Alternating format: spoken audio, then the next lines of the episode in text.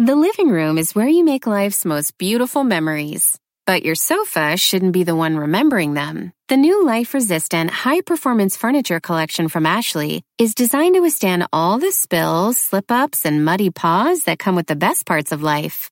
Ashley high-performance sofas and recliners are soft, on-trend, and easy to clean. Shop the high-performance furniture in-store or online at ashley.com. Ashley, for the love of home. HD Smartcast.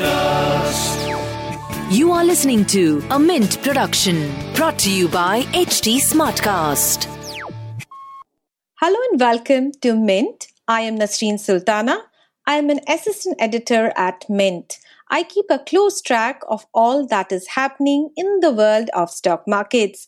You are listening to All Things Markets, where I speak to experts analyzing the big trends moving the stock markets. The Insurance Amendment Bill 2021 is passed by the Parliament to increase FDI limit in insurance sector to 74% from the current cap of 49%. Besides, country's biggest insurance company, LIC, is gearing up to launch its IPO soon in the market. LIC is also the biggest domestic institutional investor, or DII, which invests directly into equities. So, to understand how these factors will change the landscape of insurance industry in India, I am in conversation with Shyam Sundar Bhatt, CIO of Exide Life Insurance. Hi, Mr. Bhatt. Welcome to the show. Yeah, hi. Thank you. So, as we are just about to start FY22, there are two big announcements, which probably is going to change the landscape of insurance sector. I would like you to throw some light on how the insurance sector is likely to benefit after the government has proposed to increase the FDI limit to 74% in insurance sector. Yeah, the proposed increase in FDI limit to 74% in the insurance sector is definitely a welcome step. It has been a long-awaited one, and it will be particularly useful for capital infusion in some of the smaller and mid-sized players in the industry, which presently might have been facing this constraint of the FDI limit in order to enhance their competitiveness. So what we feel will happen is that it will enable a healthier competition now in the sector once this limit is formally approved, because it will enable many of the other players other than the top few companies to have a greater solvency, as well as being able to launch more competitive products. And clearly from the perspective of the policyholders, we could see not just better products in terms of pricing and features, but also an increased penetration both in terms of number of policies per household, as well as a greater geographical spread, since all of this does require capital, and therefore this is a welcome step. As far as some of the larger players which are already listed, for example, it may not really impact this increase in FDI limit may not really impact them as much, given that they are not really at the FDI cap limits presently. Post-listing, many of them are well below that limit. So, as I said in the beginning, I think the smaller and mid-sized players are the ones where this measure will clearly benefit more. Right. So one is, of course, increase the market size of the insurance sector. And second, right, You're saying that it's going to increase the competitiveness because there could be more schemes for the investors, more schemes. More competitive products, yeah. In terms of product design, it can become more competitive. And also the investment that is required in terms of spreading, geographically to more rural areas, for example, where clearly penetration is lower. Especially from the private sector perspective, where the spread is not as much, geographical spread, even that will increase once the companies have that extra capital. Right. Another big announcement is about the insurance sector IPO, the LIC IPO. I know this was an announcement last year budget, but of course the COVID came and everything was delayed. But probably FY22 is is what the government is aiming to bring LIC IPO onto the market. Because it's a bigger, it is one of the biggest domestic institutional investor in the stock markets, and also the biggest insurance company in India, and led by government. You think that it's going to kind of create some ripples in the industry, or how is it going to change the industry, the insurance sector? Right. So from the equity market perspective, clearly what we will see once LIC gets listed, whether in FY22, hopefully, or if not, then maybe FY23. The insurance as a sector in terms of market cap or as a percentage of the total market cap of the listed stocks clearly will increase given the scale and market cap at which LIC is likely to go public with. Since we already have now a few of the insurance players with reasonably large market caps, and this could be significantly larger. So what we would see is that not just the size, but what is different also is that in terms of product profile, LIC has a product profile which is quite different from the existing listed players, given that it's a significantly participating product kind of a portfolio. So along with every listing of insurance companies, clearly there are a lot of public disclosures which are required. So it will provide good insights for analysts once LIC gets listed in terms of the various financial parameters that go with this kind of a product profile. So two things I would say. One is the fact that this sector will get more attention than what it is today, especially from the foreign investors' perspective, because it will become a very large investable sector in India. When one combines it with some of the few players which are already listed. And secondly, we'll have far more information from the analysis perspective for insurance analysts to understand the sector better. Right, more transparency basically. Right. From the government's perspective, in terms of the budgetary targets for disinvestment, once LIC does get listed, I think it will also provide a pipeline, not just for that financial year when it gets listed, but possibly for subsequent few financial years as well, because we could see subsequent tranches of small disinvestments happening once the IPO happens. And given the scale of market cap, this could comprise a large component of the annual disinvestment figure every year, in subsequent budgets as well. Right. As we speak, we are almost at the closing door of FY21. It has been unprecedented here for many reasons. Of course, COVID has knocked off a lot of businesses. What is your analysis? How will FY22 look like as far as the market goes? So, as we all know, the way FY21 started and the way FY21 is ending, from the equity markets perspective, are clearly poles apart in terms of the kind of sentiment and the outlook that one had for the markets in terms of fears, concerns, as well as the fact as to the uncertainty which was there as far as where the economy is going and where the earnings are going. So clearly one did not anticipate that our economy will bounce back so soon as it has in the last few months. And one had also not forecast the kind of earnings upgrades that we would be seeing, the ones which we've been seeing in the last few months. So as we go forward, the longer term outlook for our market is more positive than before.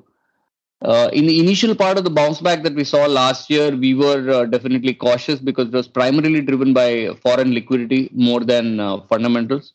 But there are two factors which have made us incrementally positive in the last couple of months from the future outlook perspective. The first is, as I mentioned, in terms of number of earnings upgrades, because we've never seen this kind of a number as far as earnings upgrades are concerned in the last so many years. But the bigger, longer-term driver, so to say, has been the recent budget. And I'll briefly talk upon a few points which has caused us to become more positive, though the markets, have already reached higher levels over the last few months. But going forward, why we think we should be more positive than before. Two things. One is the fact that the government has indicated its focus on growth through borrowings, not just for this financial year, because initial enthusiasm post the budget, obviously, because of the increase in capital expenditure and the higher fiscal deficit that has been projected for FY22. But the fact that the fiscal deficit will reach 4.5% only by FY26, the glide path which was announced by the finance minister, is actually indicating that the government will prefer to keep borrowing and investing on growth for the next 3 years, even after FY22. And this single aspect clearly has changed the outlook from the equity markets perspective.